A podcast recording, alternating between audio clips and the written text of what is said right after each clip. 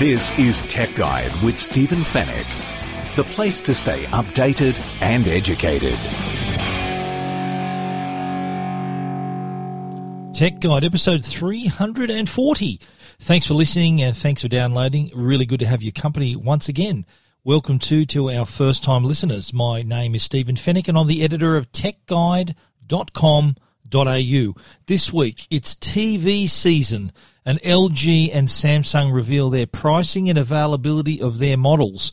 Apple has confirmed it will be holding a March launch event and has also named the date for the Worldwide Developers Conference. And Tesla has unveiled the new Model Y electric SUV.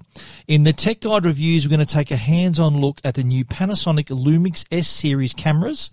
BenQ has released some affordable true 4K projectors and the first mobile vending machine in Australia for rideshare vehicles.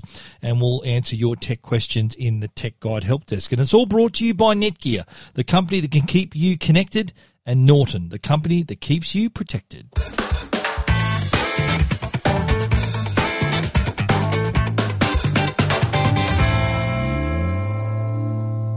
Well, it's that time of year again.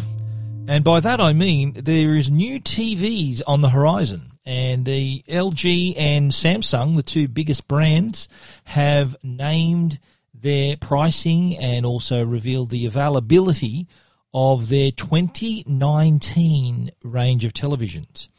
Samsung kicked it off though with an announcement about their 8K TV range. They are releasing those first they made the announcement that on April 1, the stock will be in store and there will be also a special pre order offer for anyone who pre orders any Samsung QLED 8K TV from Samsung's online store.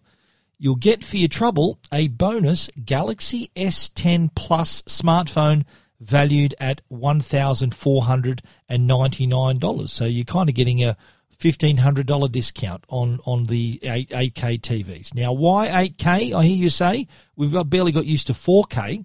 Samsung are, pretty, uh, are leading the way here in 8K. They've been the most visible. Other brands are doing the same, including LG, which we'll talk about in a moment. Other brands are also talking 8K.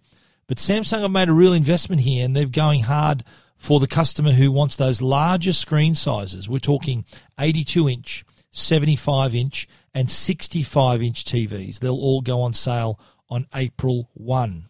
Now, the reason that Samsung is moving in this direction is because of this demand for larger screens. They want to preserve the high picture quality. Now, the bigger you go with a television, even a 4K TV, the the further the pixels have to stretch, and the picture quality might not be there for those really large screens, especially when you're sitting closer to the TV, you may notice those pixels on the screen. So Samsung or the industry solution was to go 8K, which is actually four times the resolution of 4K and 16 times the resolution of full HD. So it wasn't so long ago where we were we were saying talking about 4K and saying it's four times the resolution of full HD. Well, guess what? We're back again. 8K, four times the resolution of 4K. And I have seen these Samsung TVs and the LG 8K TV, and they are incredible. You can stand with your nose 10 centimeters away from the screen and not notice a pixel. There is so much detail, it's scary. So the the these TVs, while there's no 8K content to speak of at the moment, and nothing will be uh, anytime soon, there'll be no 8K content these TVs, uh, the Samsung TVs in particular, have an incredible upscaling technology.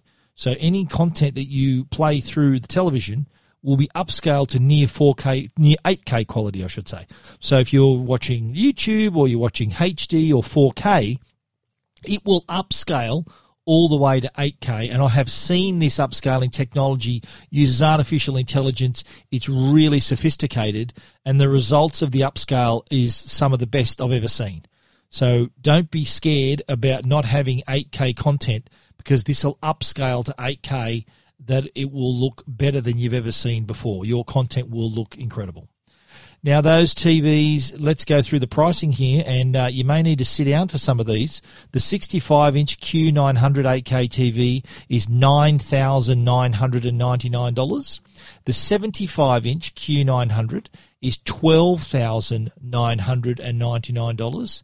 And for the Big Daddy, the 82 inch Q900 8K QLED TV, that is $17,499. Again, these are first generation of 8K TVs. Of course, they are seemingly expensive, or they are expensive, and uh, as were 4K TVs, I guess, when they appeared a few years ago. But these are the, these are recommended retail prices, so I think that those prices in store are going to be a lot lower. I'm talking probably fifteen hundred to two thousand dollars lower, uh, maybe in the in the in the case of the 82 inch 1750 17,500 may even come down to under 15,000 uh, it's going to be pretty competitive there. But in the meantime if you do pre-order it at that price you're going to get a free phone which is kind of getting a it's getting a free it's getting like a $1500 discount anyway. So that, that that's not a bad result right there.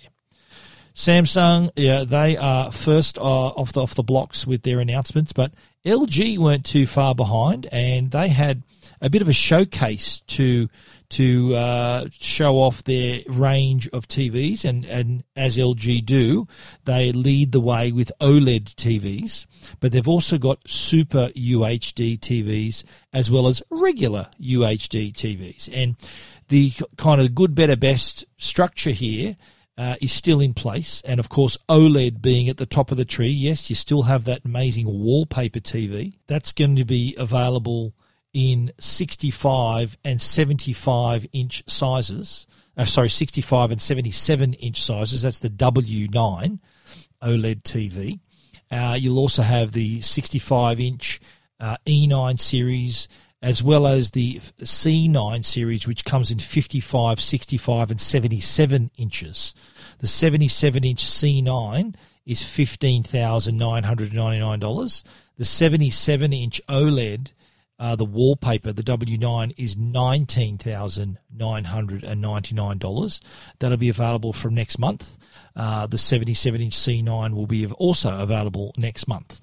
Uh, all of these prices, by the way, TV, the pricing availability of every LG model, as, and also the Samsungs I just mentioned, uh, as well as their soundbar pricing, is all on Tech Guide. So I may mention a few here and there, but if you want to see the complete rundown, uh, they've got TVs ranging in size from 43 inches all the way up to 77 inches.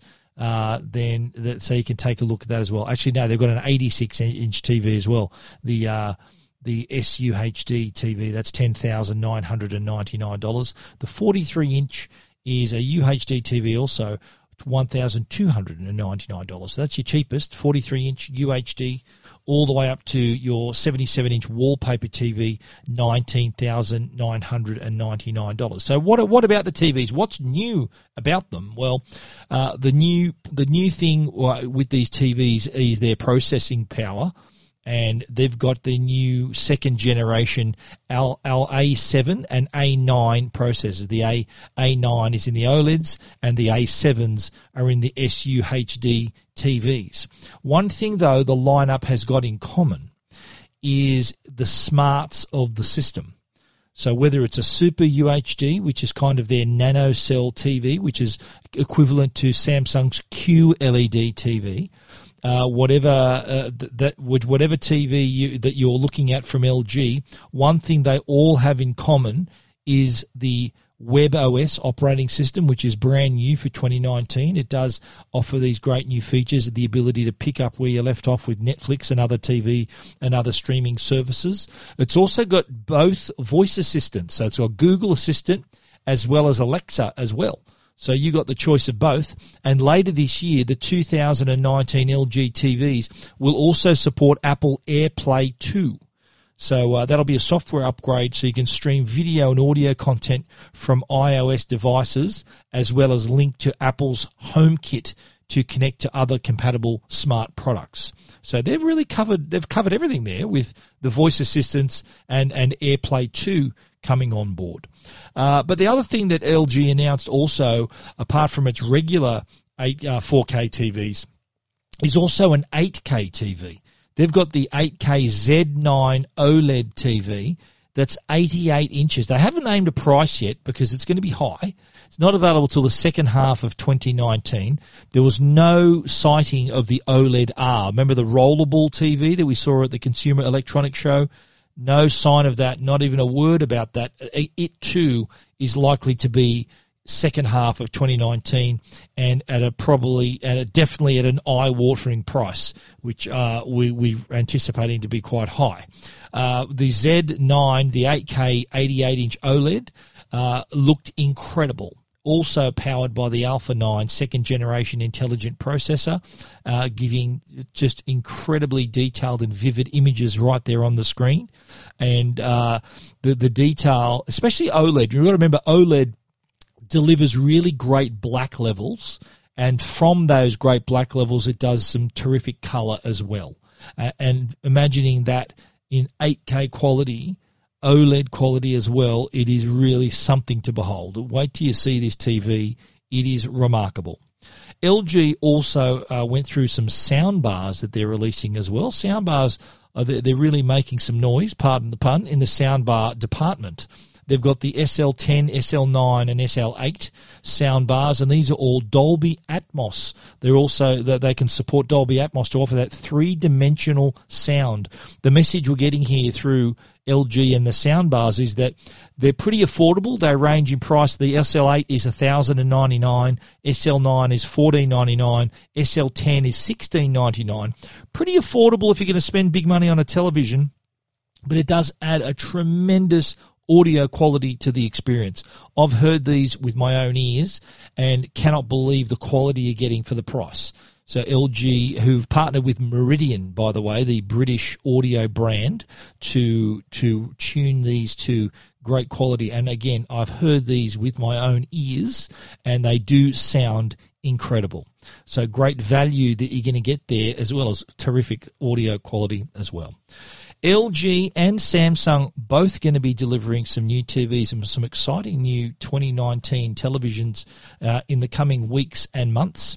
And if you want to see those exact pricing for every model, you might be in the market for a TV. I get asked every day, what's a good TV to buy?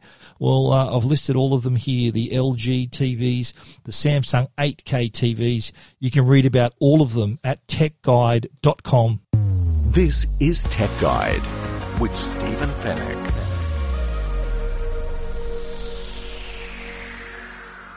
Apple has confirmed it will be holding a March launch event uh, next week. And as a matter of fact, it'll be March 25, March 26 Australian time, early in the morning. And the event has been tagged. Uh, it's, it's the name that went out on the invitation said it's Showtime. And uh, pretty obscure, but if you've been following the rumors, you will know that the that the there has been plenty of talk about Apple launching its own streaming service. So a Netflix type service uh, of its own. And this is likely to be, I'm pretty, I'm 99% certain this is going to be the subject of this event. Uh, the Apple service won't be, won't, according to my information, won't be kicking off for a couple of months yet but they've there's also already been strong rumors that Apple's already commissioned some original content for this service. Uh, and and not with just anybody. The stars that are rumored to be involved with this original content include Reese Witherspoon, Jennifer Aniston, Steve Carell, and Jennifer Garner. And they apparently have also received invitations for this launch event and are probably going to appear on stage beside Apple CEO Tim Cook when he makes this announcement. Now, this service for Apple, I think they want to put their hat in the ring. They, they've they've in the past done a lot with music through iTunes, so they've kind of been the the delivery mechanism to get music to, to customers. Uh, they're trying to do the same thing with news. Uh, this is another subject, another possibility for this event is a, a, a new Apple News service, which will make subscriptions and paywall content available a little easier to customers. Uh, and now with this Apple TV streaming service, they are going to place themselves. They're going to try do do to movies and TV shows what they did for music with iTunes and that they see this as a, a growing market. Look at Netflix, the success of Netflix. There's other services around the world uh, that we don't even have access to here in Australia that are huge. Stan is another successful Australian uh, streaming service. Also, we've just recently got Amazon Prime. So there's talk that Disney is going to break out and have its own streaming service, and they are creating content especially for that. So there's going to be a lot of choices for customers here, and it's all going to come down to the content you want to watch. Uh, I think that the the streaming services that produce the best content, those water cooler shows that you talk about, uh, they're the ones that are going to win the customers. Uh, just the fact that Apple's going to have a streaming service doesn't guarantee success. They're going to have to work really hard to make up the ground that Netflix has already got They've got millions of customers around the world. I know Apple has a very strong and loyal customer base. Uh, will whether, whether they'll transfer to subscribing to a streaming service is yet to be seen. Apple Music seems to be doing pretty well. There's a lot of customers that have uh, that have subscribed to Apple Music. Still not quite at the heights of Spotify membership numbers, but Apple Music nonetheless is still pretty successful. So whether Apple can can pull off uh, pull off this uh, this uh, attempt here to steal a bit of this market for themselves with their exclusive streaming services. Uh, this service is yet to be seen. I, I, think their, their their success though with iTunes in the past, and you've got to remember iTunes also included movies, movies and TV shows. So there's been a lot of relationships built up over the years. Uh, for between studios, TV studios, uh, and Apple. Uh, Apple have made their content, these studios' content available through iTunes. So I don't think those relationships ever went away. Uh, I think there's been some pretty serious talks going on right now about exactly what Apple will provide for their streaming service. So they're uh, going to allow still people to like music to buy individual movies, buy individual TV shows, like you can still on iTunes.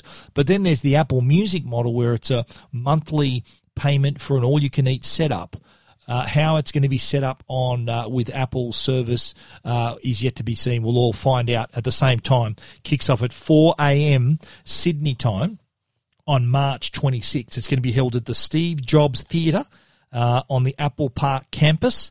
So stay tuned for that. There's going to be it's going to be unusual to be watching an Apple event where there's no hardware uh, that's going to be that's going to be unveiled. From my information is, despite the rumors of AirPods 2 and the Air Power Mat and all these other products, there's an iPad Mini due for an update soon. Uh, I don't think we're going to see that. Uh, that, that uh, at this event. In fact, as we go to air, as I record this, the Apple Store is down for updates and whether that's going to be to release these hardware products now ahead of this event uh, is, is is a solid chance. So keep an eye on that as well. If that is the case, of course, I'll be writing about that on Tech Guide uh, tomorrow, uh, which will be early in the week. So check out the website for any news there. Uh, but also, Apple confirmed that the Worldwide Developers Conference will kick off on June the third and run until June 7 in San Jose at the McEnery Convention Center, which is where it's been for the last two years. Uh, we're going to see all the world's best developers converge on this amazing event and allow and listen to the updates that Apple has in store for iOS 13, Mac OS 10.15, Watch OS 6, TV OS 13. Uh, all these updates are going to come along. Possibility of some hardware as well, possibly a new high end Mac Pro uh, has been rumored. Uh, but generally, it's where developers, it's a massive developer love in where they all come, talk to Apple engineers uh, to see what they can produce using Apple's new platforms or updated platforms. And it's so popular, this event, that you have to apply for tickets. Tickets cost like $1,500, I understand. And that just paying that money doesn't guarantee you a seat. So you've got to apply through the Worldwide Developer Conference website for tickets, which are issued in a random lottery process. So if you've got the money, you need to also be picked in the lottery to make it. So uh, that's that's how that's how much in demand this Worldwide Developer Conference is. And once again, though, Apple is also offering 350 Worldwide Developer Conference scholarships to students. So uh, the the students, uh, you know, kids are learning coding in school nowadays. So it's no surprise there are a lot of students who are interested in developing apps and, and products for Apple's platforms. And Apple is really encouraging that by giving 350 scholarships, which you need to apply for. You uh, if you can apply through the Worldwide Developer Conference website, we've linked it on Tech Guide. But if you do win that scholarship, you get a free ticket to the Worldwide Developers Conference, and also Apple's going to put you up in a hotel. Uh, and I think they'll they'll fly you over there as well. So you get over there, all expenses paid trip to San Jose for the Worldwide Developers Conference. If you're a keen student who wants to earn a scholarship, that is a distinct possibility. All that Apple news, you can read all of it at techguide.com.au.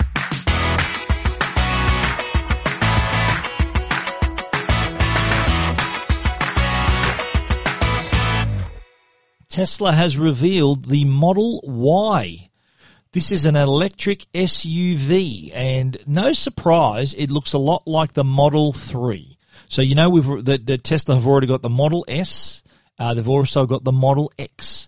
These uh, were their first electric vehicles. They're quite expensive, but then came along Model 3, which is like a cheaper version of the Model S.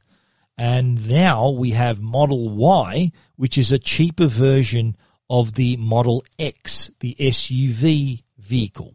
Uh, and it's uh, it does look like uh, the a taller and larger version of the Model 3. It's going to have a range of 480 kilometres, uh, and it's also going to be available in a seven seat configuration.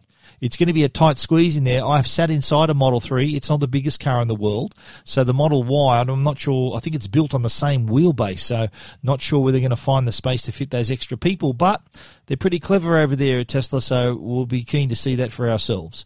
It's got a panoramic sunroof, very much like the Model X, where the windscreen actually goes up and continues and, conti- and, and forms the roof similar kind of design here. It does. It, it, has got a larger rear portion and larger rear haunches uh, than the Model Three. That's the reason why this is going to be called an SUV. SUV is the fastest growing category of cars in the world. So Tesla, no doubt, uh, want to put their hat in the ring to get a piece of that. Now, the Model 3, uh, sorry, the Model Y, uh, like the Model 3, doesn't have keys it can be opened and, and accessed using your smartphone. So if you've got your Tesla app on your phone, you simply walk up to the car, car unlocks. Uh, so good reason to keep your phone charged up for easy entry and exit. The vehicle won't be available though till 2020. We're talking Q Q3 next year. So it's still a year and a half away from going on sale. So I think orders, customers in the US and here in Australia will be able to place their orders soon. We're still here. We're still waiting for the Model 3 to, to arrive in Australia. That, that's due in the middle of the year.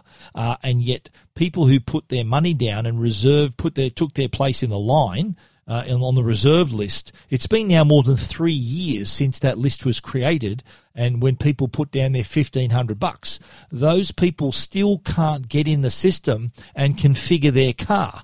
Uh, if it's going to make a mid-year delivery, that's going to have to happen pretty soon. So we're hoping that is sooner rather than later. The Model Y though will start at one at starting US dollars thirty nine thousand uh, dollars.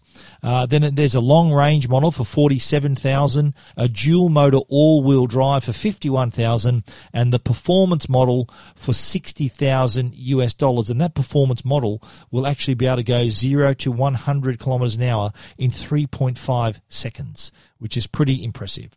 Uh, it, it is, again, Tesla's attempt to create a more affordable vehicle for the masses.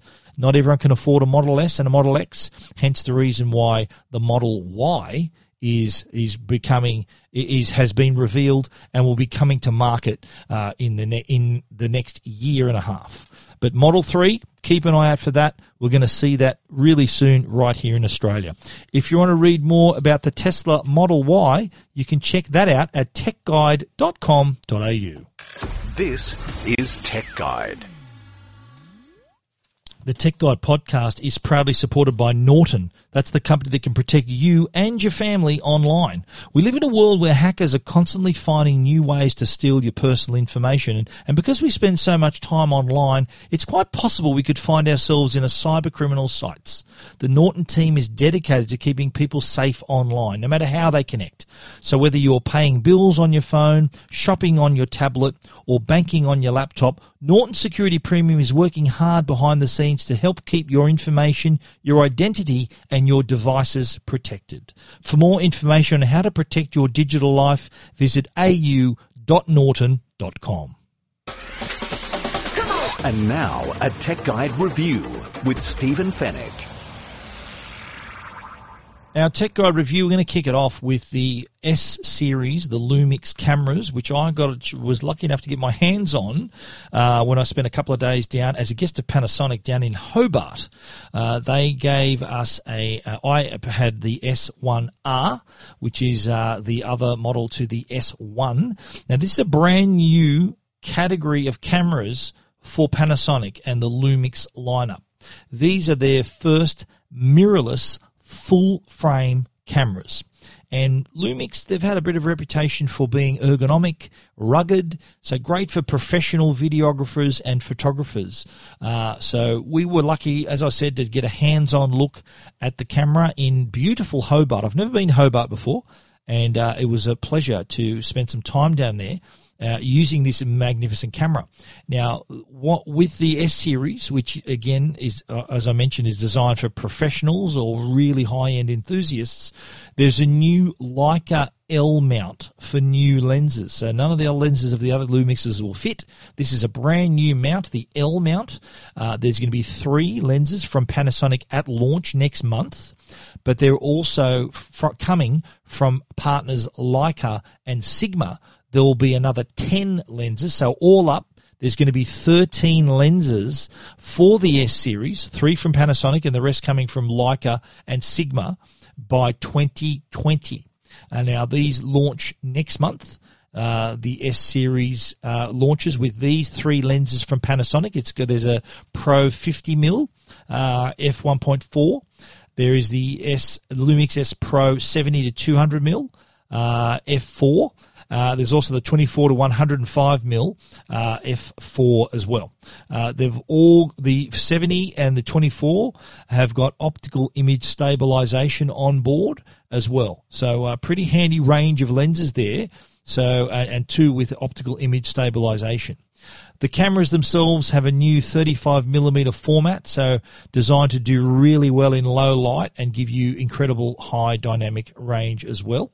Uh, and for the first time, there's dual image stabilization. So with up to six stops of stabilization, uh, so combined with the stabilization in the lens and the stabilization in the body, you'll be able to take some incredible shots, including slow shutter shots, that uh, handheld shots that would normally have required a tripod. I saw the results, uh, and these you would have sworn that they used a gimbal or a tripod to take these images, but they they did it was handheld. That's how good the optical st- image stabilization is.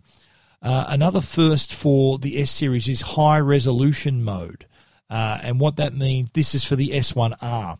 So it, you can uh, ha- create up to 187 megapixels of resolution. Uh, so, so it gives you plenty of room to create some pretty impressive images as well. Now, the S series body, solid, really comfortable to hold, ergonomically great. All the buttons and dials were well within your fingertips. Uh, made of magnesium alloy, it is, and it's uh, splash resistant, dust resistant, and freeze resistant to a temperature of minus 10 degrees Celsius. So basically, you can take them anywhere. This does really enhance Lumix's reputation as being a real sturdy choice for photographers and videographers because uh, you, you can if you're running running and gunning, filming, videoing, you, you sometimes it takes you into some pretty wild places, and this camera can handle it.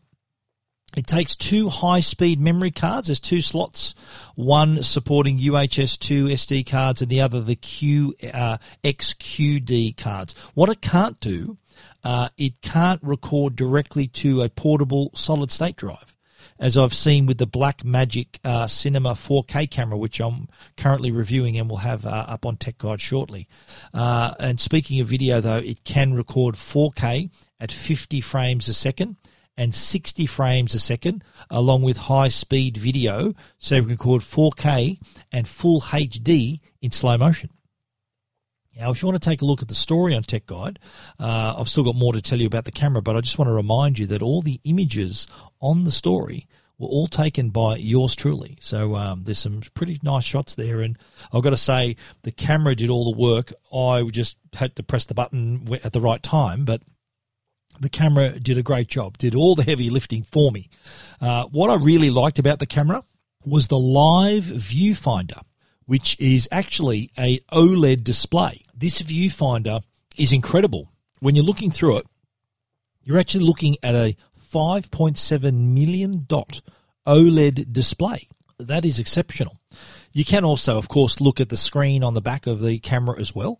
That's got 2.1 million dots and it's also a touchscreen. But one thing that bothered me about it was when I put my face to the to the viewfinder, I sometimes touch the screen with my cheek and uh, force the uh, the focus point to the corner of the image, and I wasn't able to take the photograph because I changed the focus point. That that was a little annoying, but there is a ni- nice little lock uh, lock function, which actually locks off the touchscreen. So you can still see through the screen, but it turns off the touchscreen functionality, uh, so to prevent that happening as well. Uh, the S1, the S1R has a 47.3 megapixel full frame CMOS sensor. The S1 has a 24.2 megapixel full frame CMOS sensor. So the S1R is kind of, if you do more video than photography, then the S1R is the choice. If you're more into just your photography, the S1 will do the trick. If you're doing more, they, they both shoot video, they both take great photos, but the S1R is slightly better for video with that higher uh, megapixel count. The S1 still does great video, uh, but is more designed for your, your photographer, sort of lean more towards the photography side. Now there is, I mentioned the dual image stabilization that uses five axis stabilization. And as I said, the, even when you're doing those slow shutter shots uh, and higher ISO values, it is incredible what you can achieve handheld. So you don't need the tripod in these incidents, which is absolutely remarkable. Now, in terms of ergonomics, uh, again, really firm grip control buttons are right there when you need them. The buttons are also now illuminated. So if you're in low light conditions, you can see the buttons because they're backlit. There's also a tiny little LCD display on the top edge of the camera that allows you to see all the settings at a glance as well. So if you're, uh, you just have to look down to the top edge. Uh, you don't have to actually look at the back screen to see all your settings. Everything's right there.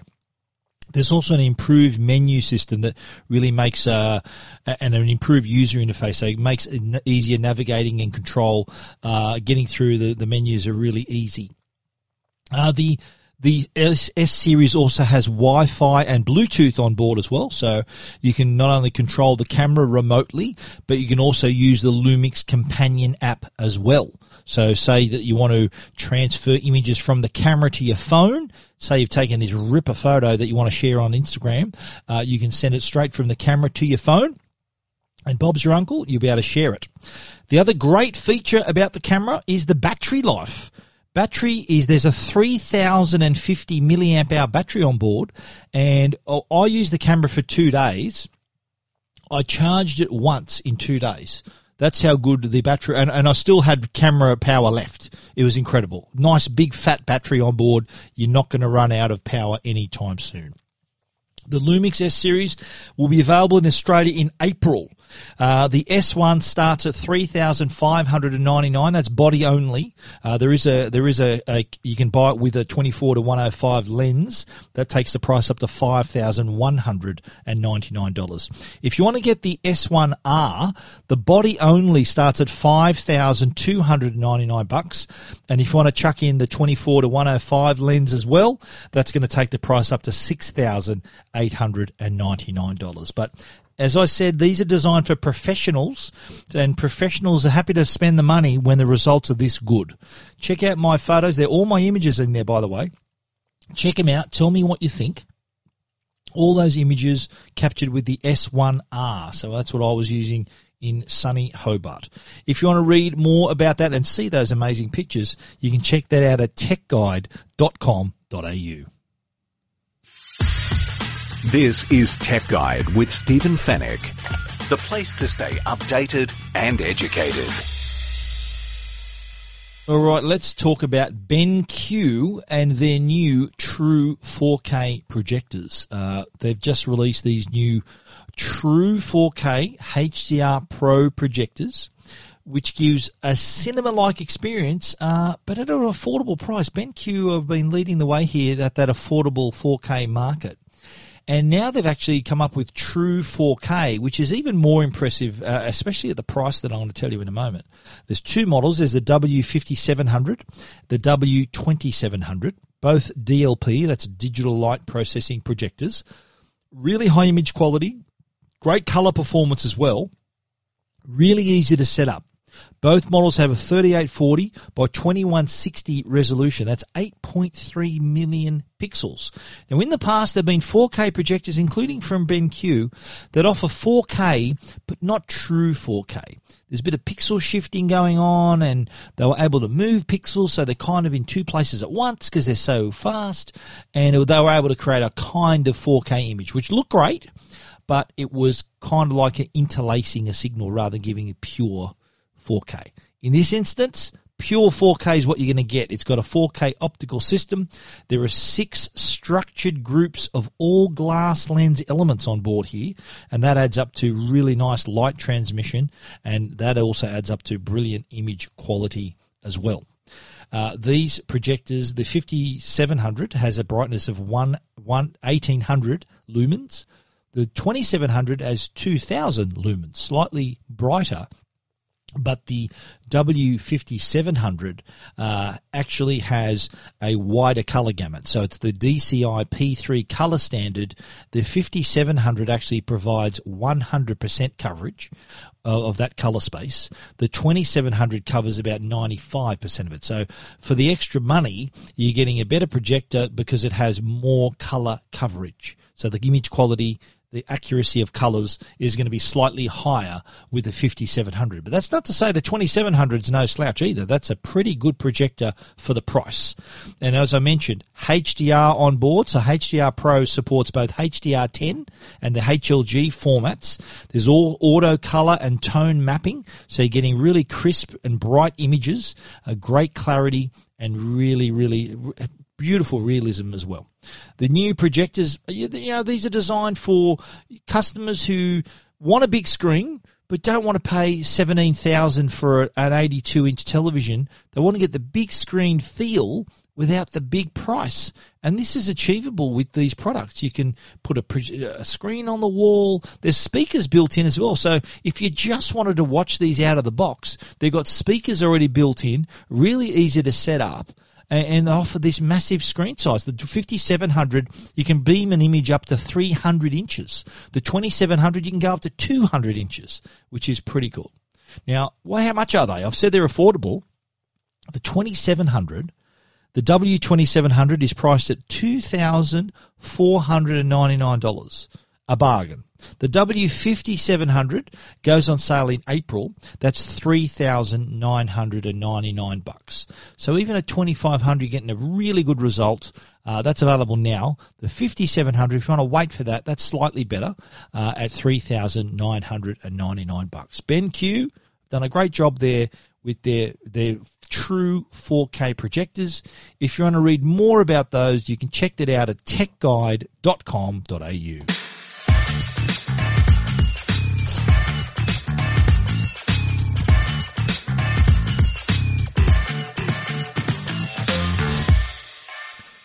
Now, how many of you have caught an Uber or any other ride sharing service and thought, you know what, I could do with a drink? Or I'm a little hungry. You're in the Uber, going where you got to go, or coming home from where you were, and you're a bit hungry. You, you would love a drink, you'd love a snack, or maybe some other things. You may be uh, returning with uh, uh, another person to your home. You might need some um, some product, some health products, some condoms. I'll say it. Uh, the first in-car vending machine in Australia is now available. It's uh, by a company called Grabbox. Uh, and what they've done is they've created this product, this vending machine that sits near the center console and offers ride-share customers drinks, snacks, and other things you might want to purchase. So straps into the console. You want to grab a drink or a snack. It's it's all cashless, by the way. So you just scan a barcode and then you're paid. And uh, it just really, it's a really good idea that not only will create some cash, obviously for the company, it's a really good idea, but also generate extra revenue for the driver. So the driver pays nothing to have Grabbox in their car, and they get a cut of whatever's sold which is really attractive. So, uh, you know, we've already seen the very, really polite Uber drivers. I'm sure you've been in these cars. There's free mints and there's lollies, little water bottles. But now they can offer more. They can offer soft drinks and, proper vending machine products, whether it's uh, some chocolate or uh, other snacks or a drink or whatever they want, or the, these box of condoms. Let's face it, you might be rather than stopping off at the pharmacy, then they're right there in the vending machine in front of you, and uh, saves you a trip. There's uh, Mars bars, chewing gum, soft drinks, and other health products as well. So really good idea. Uh, already launched in the US. There's a couple of these already in the US that have done really well. This is the first launch in Australia. Grab Box, it's called. So next time you're in an Uber or other ride sharing service. There are now several in Australia. Uh, check it out. See if there's a, a, grab box in the car. And, and if you're a driver, if you're listening to this, you might be listening to me right now uh, between picking up passengers in your ride sharing vehicle. Uh, there is a re- there is a way for you to get involved as well. I've put all the links on Tech Guide. You might want to have a grab box in your car if you're driving around earning money as an Uber driver. Uh, they're saying that this could end up giving drivers generating up to $200 in additional revenue each month. Now, how handy is that? If you're a driver, that can't hurt. And, and it costs you nothing. You just take your cut of what you, what is sold in the car. And uh, I'm sure plenty of people are going to want to drink a snack, a sanitary product, a pack of chewy, or a box of condoms. So check it out. Grabbox. If you want to see that story, see the link whether you're a driver or a passenger, check it out at techguide.com.au. This is Tech Guide with Stephen Fenech. The Tech Guide podcast is proudly sponsored by Netgear. They're Australia's number one Wi-Fi brand and they're issuing a challenge. They're issuing the Orbi Home Wi-Fi Challenge.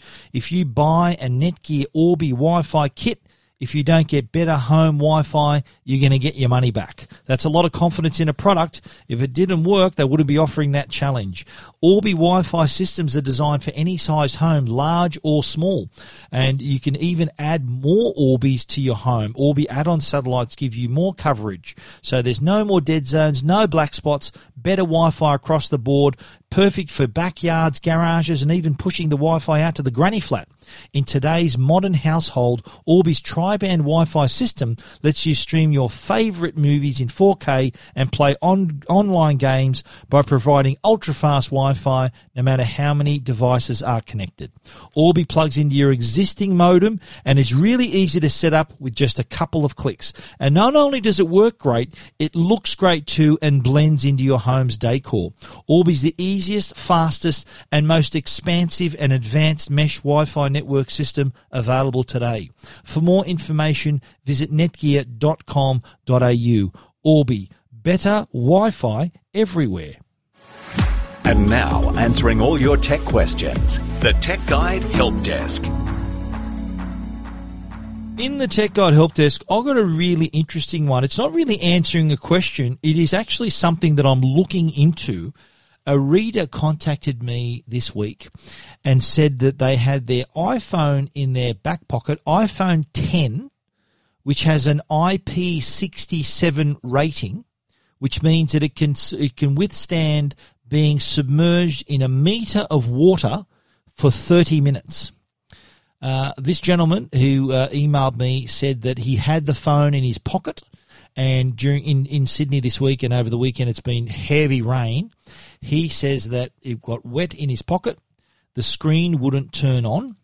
Uh, he's then gone up to the Apple store and explained what happened, uh, and they said that they don't cover water damage. So there's no repair under warranty. Said they said water damage is not covered under warranty. Now this is despite the fact that the phone has an IP67 rating. And as I said, that means you can sit this phone, the iPhone 10, so it's last year's model, in 2017's model actually, in a meter of water for 30 minutes. Yet it gets wet in his pocket and they say that water damage is not covered under warranty. Now, to me, and I'm waiting on a response from Apple here, and I'll keep you informed. I'll be writing this on Tech Guide. I will be keeping you informed every step of the way here. But to me, that if a phone gets wet by rain in your pocket, isn't that some kind of failure of the IP67 rating? Uh, I've seen people putting their phones in vases to demonstrate the. I did it myself for my review, and yet if it gets wet in your pocket, it's not covered. I don't understand. I, as I said, I'm waiting for a response from Apple. I'm also waiting for more details from my reader. I just want to make sure that uh, the lengthy email he sent was actually quite descriptive about what had happened. The phone was in his pocket. It was a downpour. Screen wouldn't turn on. Went to the Apple site. Went to the Apple store. They refused a warranty repair.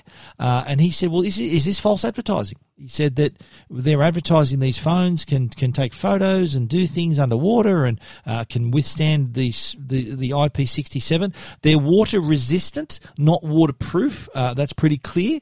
But if it can withstand 30 minutes underwater for uh, under a, a meter of water for 30 minutes, then surely getting wet in your pocket that shouldn't have happened.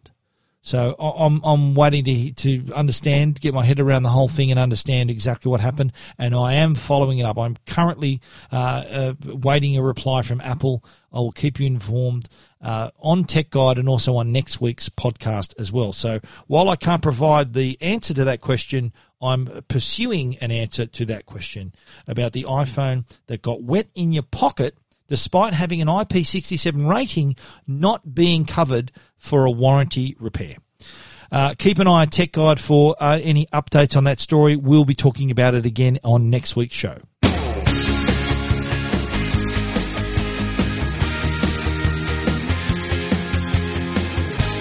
And that's the end of our show for this week. You can read about everything that we've talked about at techguide.com.au. And if you want to get in touch, we'd love to hear from you. Send us a voice bite. Your voice can be on the Tech Guide show. You click on the record button on the homepage, you'll be able to record a question that you want to ask me. So rather than writing your question, you can record your question and I will receive it here, play it on the podcast and answer it on the show. Or if you want to go old school, we still accept emails info at techguide.com.au. We want to give a special shout out to our sponsors, Netgear, the brand you can trust for all your Wi Fi needs, and also Norton, the company that can keep you and your family safe online. Thanks once again for listening. We look forward to you joining us again next week. So until then, stay safe and stay connected.